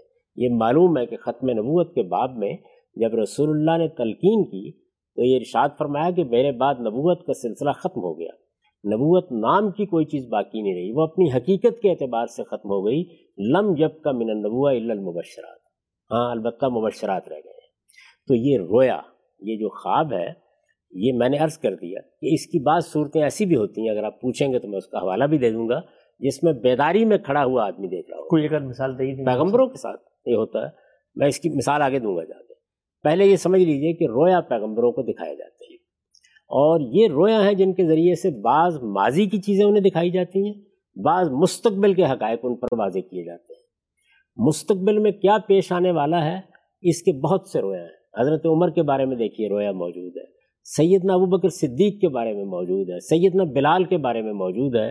کسی وقت آپ اکٹھا کر کے یہ سب حدیث کی کتابوں میں لوگوں کے سامنے رکھ سکتے ہیں کہ یہ کیا کیا چیزیں ہیں۔ یعنی کسی میں یہ ہے کہ ناخنوں سے دودھ نکل رہا ہے۔ اس طرح کی بہت سی تعبیریں آپ کو نظر آئیں گی۔ جنت دوزخ بعض موقعوں کے اوپر آپ کو رویا میں دکھائے گئے۔ اس میں بھی اگر آپ دیکھیں تو سزاؤں کی نوعیت تمثیلی ہے۔ ابھی میں نے سیدنا مسیح علیہ السلام کی تمثیل آپ کے سامنے رکھی ہے۔ تو رسالت میں آپ صلی اللہ علیہ وسلم کی امت کے ساتھ کیا ہوگا؟ آپ کے بعد بعد میں کیا فتنے پیش آئیں گے؟ کیا کیا مراحل اس میں ہوں گے؟ میرے نزدیک اس کے رویا دکھایا گیا۔ ٹھیک۔ رسالت میں آپ صلی اللہ علیہ وسلم میں پہلے عرض کر چکا ہوں کہ رویا کیا ہوتا ہے؟ رویا محتاج تعبیر ہوتا ہے۔ یعنی اس میں گیارہ ستارے اور سورج اور چاند سیدنا یوسف کے سامنے آ کر نہیں جھک جاتے۔ اس کی ایک تعبیر ہوتی ہے۔ یعنی اس میں چیزوں کو ممثل کر کے دکھایا جاتا ہے۔ یہ در حقیقت رسالت میں آپ صلی اللہ علیہ وسلم کا رویا تھا۔ اب دیکھیے رویا میں چیزیں جب دکھائی جاتی ہیں نا یعنی قسطنطینیہ فتح ہو گیا ہے، ایک لشکر اس میں سے آ رہا ہے۔ وہ لشکر ابھی وہاں پہنچا ہے اس کے بعد دجال کا ظہور ہو گیا ہے اس کے بعد مسیح آ گئے ہیں۔ تو یہاں قسطنطینیہ کی فتح اس کے گرد و پیش یہ سب چیزیں ہو سکتا ہے صدیوں پر محیط ایک عمل ہو۔ اچھا۔ لیکن رویا میں ہم بھی دیکھتے ہیں بعضوں کا ہاں ہاں ہاں ہاں۔ یعنی یہ چیز ہمارے اور پیغمبروں کے درمیان بہت نیچے کے درجے میں مشترک ہے۔ ایسا ہی ہے نا؟ تو اس میں یہ ضروری نہیں ہوتا کہ مدتیں وہی ہوں اس میں ضروری نہیں ہوتا کہ افراد وہی ہوں۔ اس میں ہر چیز ایک تمثیل کی صورت اختیار کر لیتی ہے۔ یعنی ہو سکتا ہے کہ ایک پوری قوم کو تعبیر کیا جائے ایک شخص سے۔ ہو سکتا ہے کہ والدین کو تعبیر کیا جائے سورج اور چاند سے۔ تو یہ در حقیقت رسالت میں آپ صلی اللہ علیہ وسلم کا میرا رجحان یہ ہے کہ یہ ایک رویا تھا۔ اور میں اس کی مثالیں دے سکتا ہوں کہ بعض موقعوں کے اوپر رویا دکھایا گیا اور بیان کرنے والوں نے اس میں یہ خیال کر لیا کہ یہ ایک واقعہ بیان ہو رہا ہے۔ اچھا۔ کیوں؟ اس لیے کہ پیغمبر کا رویا یہ سمجھا جاتا ہے کہ واقعہ ہی ہوگا۔ میں نے ابھی سیدنا یوسف کے رویا کی مثال دی۔ میں نے عرض کیا کہ حدیثوں میں رسول اللہ کے بہت سے رویا بیان ہوئے ہیں۔ رویا میں جو نیند میں دکھایا جائے یا بیداری میں دونوں صورتوں میں چیزیں ممثل کر کے دکھائی جاتی ہیں۔ تو آپ تعبیر کرتے ہیں واقعہ نہیں ڈھونڈتے۔ آپ یہ نہیں ڈھونڈتے کہ اب اس آدمی کے سر پر ایک ٹوکرا ہوگا روٹیوں کا اور اس میں سے پرندے اچکیں گے۔ دیکھیے نا بیان تو یہ کیا گیا ہے نا لیکن وہ کسی اور چیز کی تعبیر ہے۔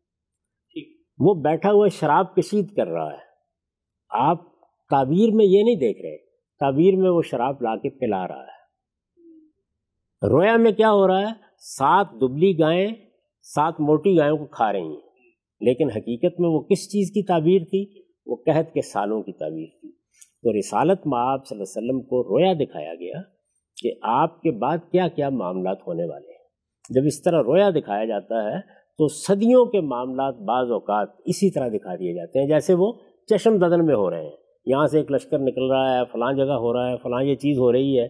اس میں تمام چیزیں جتنی ہیں وہ میرے نزدیک ایک تمثیل کی صورت میں تھیں۔ میں اس تمثیل کی ابھی کوئی وضاحت نہیں کرتا۔ لیکن میں آپ کو یہ بتا دیتا ہوں کہ جتنے اہل علم ہیں وہ اس طریقے سے اگر اس پر غور کرتے تو یہ الجھن کبھی پیش نہ آتی۔ میرے نزدیک ایسا نہیں ہے کہ یہ روایتیں کسی نے گھڑ لی۔ میری یہ رائے نہیں۔ صرف اتنا ہوا ہے کہ بیان کرنے والے اصل حقیقت کو بھلا بیٹھے۔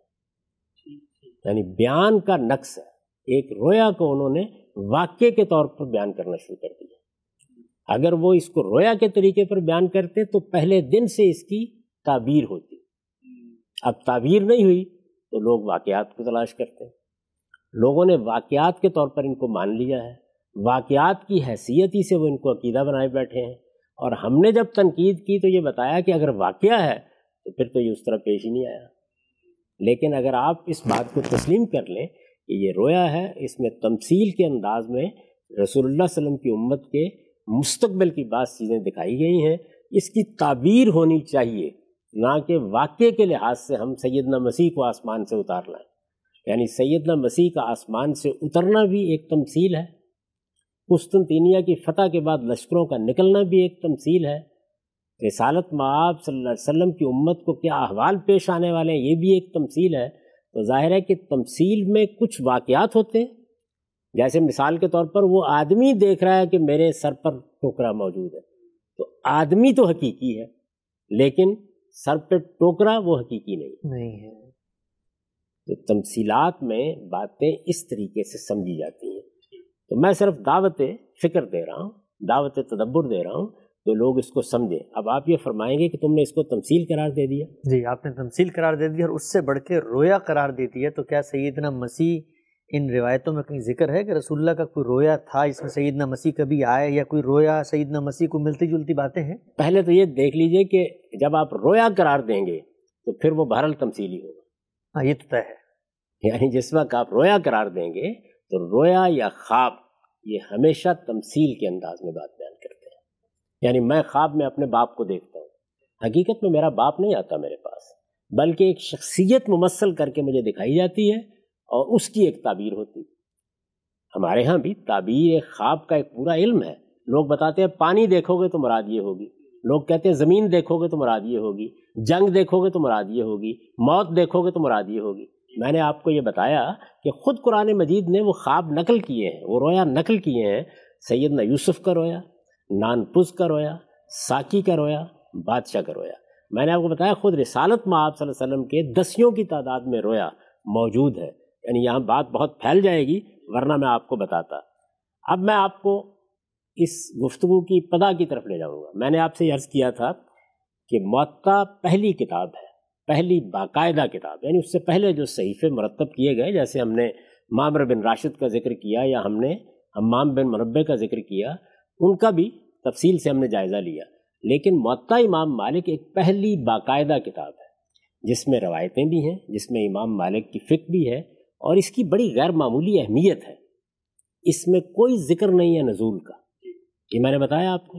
اس میں کوئی ذکر نہیں ان واقعات کا جو آپ بیان فرما رہے ہیں یا جن پر ہم تبصرہ کرتے آئے ہیں۔ اس میں کیا ذکر ہے؟ یہ کتاب الجامع ہے اور یہ معطا میرے ہاتھ پہ ہے۔ اس میں ایک باب ہے صفت و عیسب نہ مریم و دجال یعنی ابن مریم کیسے ہیں اور دجال کیسا ہے؟ یہ اس کا عنوان ہے۔ ذرا سنیے کہ روایت کیا ہے۔ بالکل بات واضح ہو جائے گی کہ اصل میں تھا کیا کیا دکھایا گیا تھا، اس کی کیا تفصیلات تھیں۔ ان تفصیلات میں کہیں مبالغہ بھی ہوا ہوگا، کہیں داستان سرائی بھی ہو گئی ہوگی، کہیں بعض چیزوں کو لوگ کیونکہ نہیں سمجھے تو انہوں نے ان کو بڑھا کر بھی بیان کر دیا ہوگا، وہ ایک الگ چیز ہے۔ لیکن اصل میں یہ ایک رویا تھا، جو اگر اپنی صحیح صورت میں لوگوں کے سامنے آ جاتا تو اس کی تعبیر کرتے۔ اصل میں یہ روحا تھا، یہ میرا محض قیاس نہیں ہے۔ بلکہ امام مالک نے معطا میں ایسے ہی اس کو بیان کیا۔ اور میں نے یہ عرض کیا تھا کہ میں آخر میں یہ حدیث آپ کے سامنے رکھ کیا نمبر ہے اس کا سر اب یہ میرے پاس جو معطا ہے یہ تین ہزار چار سو چار تین ہزار چار سو پانچ ہے۔ اچھا ٹھیک۔ امام مالک کہتے ہیں ان نافع ان عبداللہ ابن عمر۔ یہ جو مالک ان نافع ان عبداللہ بن عمر ہے اس کو سلسلہ تو ذہب کہا جاتا ہے۔ یعنی فن حدیث میں سند ہوتی ہے آپ کو ایک روایت کیسے ملی ہے تو سند بیان کرتے ہیں فلاں نے بیان کی فلاں سے سنا انہوں نے فلاں سے سنا۔ تو سونے کی سند کہا جاتا ہے اس کو۔ اچھا۔ سلسلہ تو ذہب مالک نافع عبداللہ ابن عمر۔ ان رسول اللہ صلی اللہ علیہ وسلم کال یعنی مالک نافع سے روایت کرتے ہیں نافع سیدنا عمر کے بیٹے عبداللہ ابن عمر سے روایت کرتے ہیں۔ کہ رسول اللہ صلی اللہ علیہ وسلم نے فرمایا قرآن اللیلہ عند الکعبہ مجھے رات رویا دکھایا گیا کہ میں کعبے کے پاس ہوں۔ رویا دکھایا گیا۔ جی ہاں قرآن اللیلہ عند الکعبہ مجھے رویا دکھایا گیا کہ میں کعبے کے پاس ہوں۔ فرعی تو رجل آدمہ میں نے دیکھا کہ ایک شخص گندم گوں ہے گندمی رنگ کا ایک شخص ہے۔ کا احسن ما انت رائن من ادمر رجال یعنی گندمی رنگ کے جو بہترین، خوبصورت ترین لوگ تم دیکھ سکتے ہو ان میں سے ایک شخص۔ لہو لمتن کا احسن ما انت رائن من المم۔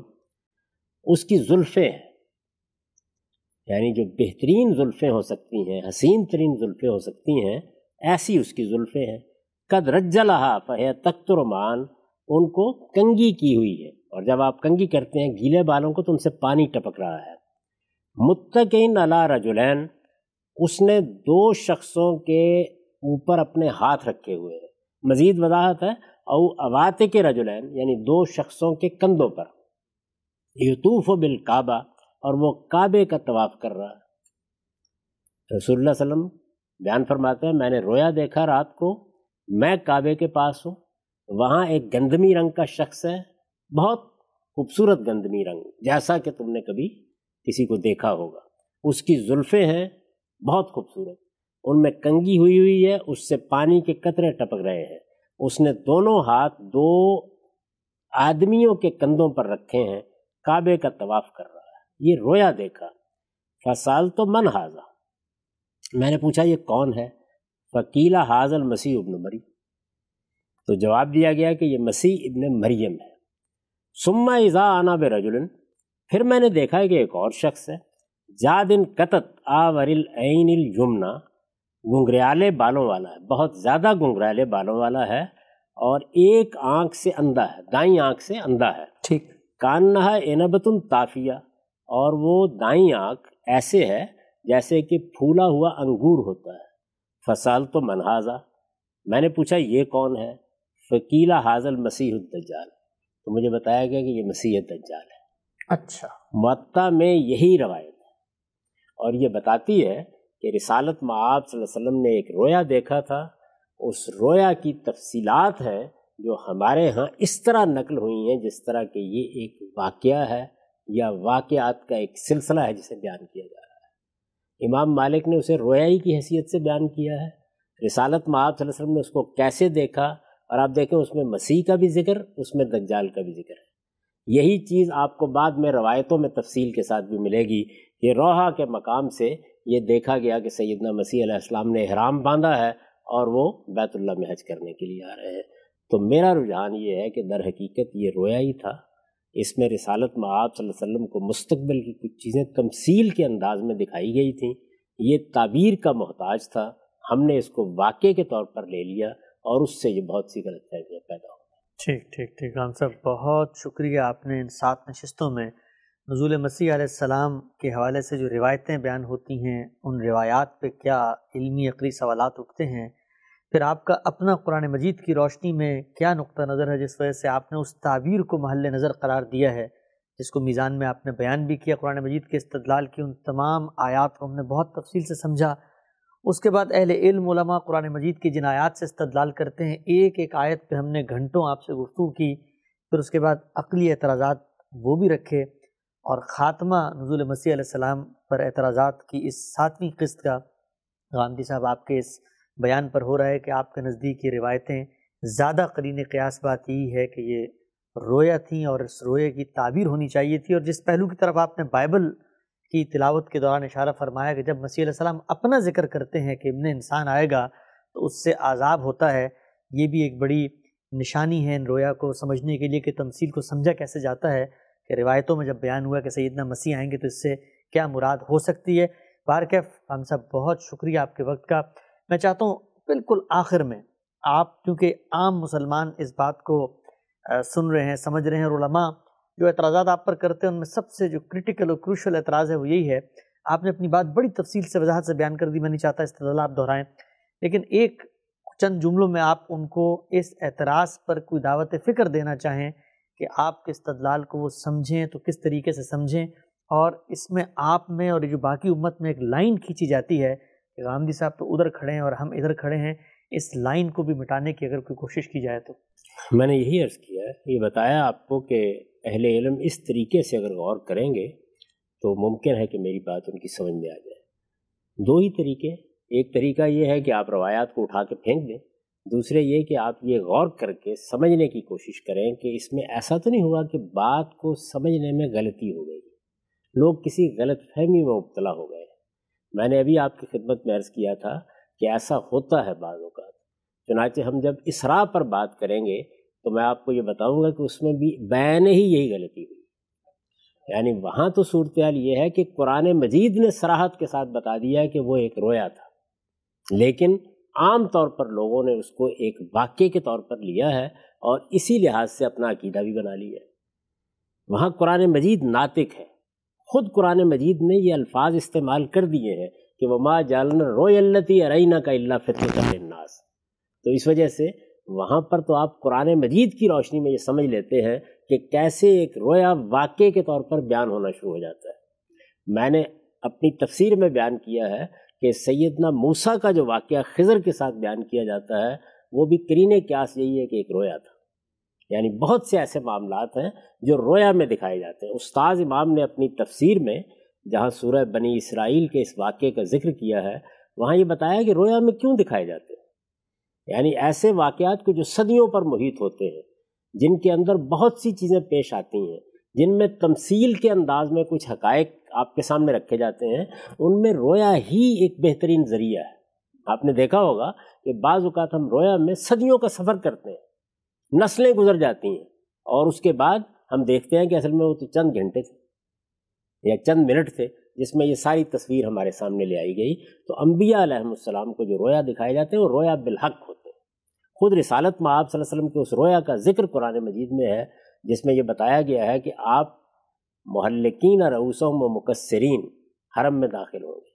یہ معلوم ہے آپ کو کہ وہ بھی رویا ہی تھا، جس کی تعبیر رسالت میں آپ صلی اللہ علیہ وسلم نے کی۔ تو رویا میں جو حقائق دکھائے جاتے ہیں ان میں در حقیقت کوئی تعبیر مقصود ہوتی ہے۔ سیدنا ابراہیم کا رویا قرآن میں بیان ہوا ہے کہ میں اپنے بیٹے کو ذبح کرتے ہوئے دیکھ رہا ہوں۔ کہ آپ کو معلوم ہے کہ وہ بھی در حقیقت محتاج تعبیر تھا۔ اس پر بھی کسی موقع پر گفتگو کر لیں گے۔ تو یہ محتاج تعبیر چیزیں جو ہوتی ہیں، جن میں تمثیل کے انداز میں کچھ دکھایا جاتا ہے۔ سیدنا مسیح کا بھی میں نے آپ سے ذکر کیا، ان کے ساتھ بھی یہی معاملہ ہوا۔ آپ نے پوچھا تھا کہ بیداری میں کیسے ہوتا ہے۔ اسراء کی روایتوں میں دیکھیں جب رسول اللہ علیہ وسلم بیان فرماتے ہیں کہ مجھ سے لوگوں نے سوالات کرنا شروع کیے اگلے دن، جب یہ بیان کیا آپ نے کہ مجھے رات کو یہ واقعہ پیش آیا ہے، تو بیان کیا انہوں نے کہ ذرا بتائیے، ہم میں سے بہت سے لوگ ہیں کہ جو بیت المقدس جا چکے ہیں، بہت سے لوگ ہیں یروشلم جا چکے ہیں، راستے کو بھی جانتے ہیں، تو ذرا بیان فرمائیے۔ تو آپ کہتے ہیں میں نے بیان کرنا شروع کیا، تو ظاہر ہے کہ رات کا واقعہ تھا، بعض چیزیں کچھ خلط ملط ہونے لگ گئیں ذہن میں۔ تو میرے اندر بڑی گھبراہٹ پیدا ہوئی۔ اس موقع پر اللہ تعالیٰ نے دوبارہ کھڑے کھڑے بیداری میں وہ سب چیز دکھانی شروع کر دی۔ حدیث میں حدیث پہ یہ جب اسراء پر بات کریں گے تو میں آپ کے سامنے یہ حقائق بھی رکھ دوں گا۔ تو میرے نزدیک اہل علم کو اس زاویے سے اس پر غور کرنا چاہیے۔ یعنی سب و شتم کرنے کی بجائے اور ایک چیز کو عقیدہ بنا کر بیٹھ جانے کی بجائے یہ وہ چیزیں جن کو سمجھنا چاہیے۔ میں نے یہاں مسیحی علماء کو بھی یہ دعوت دی ہے۔ کہ وہ انتظار کر رہے ہیں حضرت مسیح کے آنے کا حضرت مسیح سن ستر عیسوی میں آ گئے تھے۔ لیکن وہ کیسے آئے تھے؟ وہ ایک تمثیل تھی۔ اسی طرح آئے تھے جس طرح نوح کے طوفان میں اللہ تعالیٰ آیا تھا۔ وہ اللہ کے آنے کو اپنے آنے کو در حقیقت عذاب آنے سے تعبیر کر رہے ہیں۔ میں تعبیر ابھی نہیں کر رہا۔ ٹھیک۔ میں یہ نہیں بیان کر رہا کہ ان روایات میں اصل میں کس چیز کی تمثیل بیان ہوئی ہے۔ اس کو آپ پہلے علم کے لیے چھوڑ دیجیے۔ صرف یہ ایک راستہ میں نے آپ کے سامنے رکھا ہے کہ یوں نہیں ہے کہ یہ روایتیں گھڑی لی گئی ہیں یا باہر سے آ کسی نے سازش کر دی ہے یا کوئی منافقین ہے جنہوں نے یہ پیش کر دی ہیں۔ ان میں ایک بات تھی، بات وہی تھی جو امام مالک نے بہت مختصر طریقے سے لے لی ہے۔ یعنی وہی ایک رویا تھا۔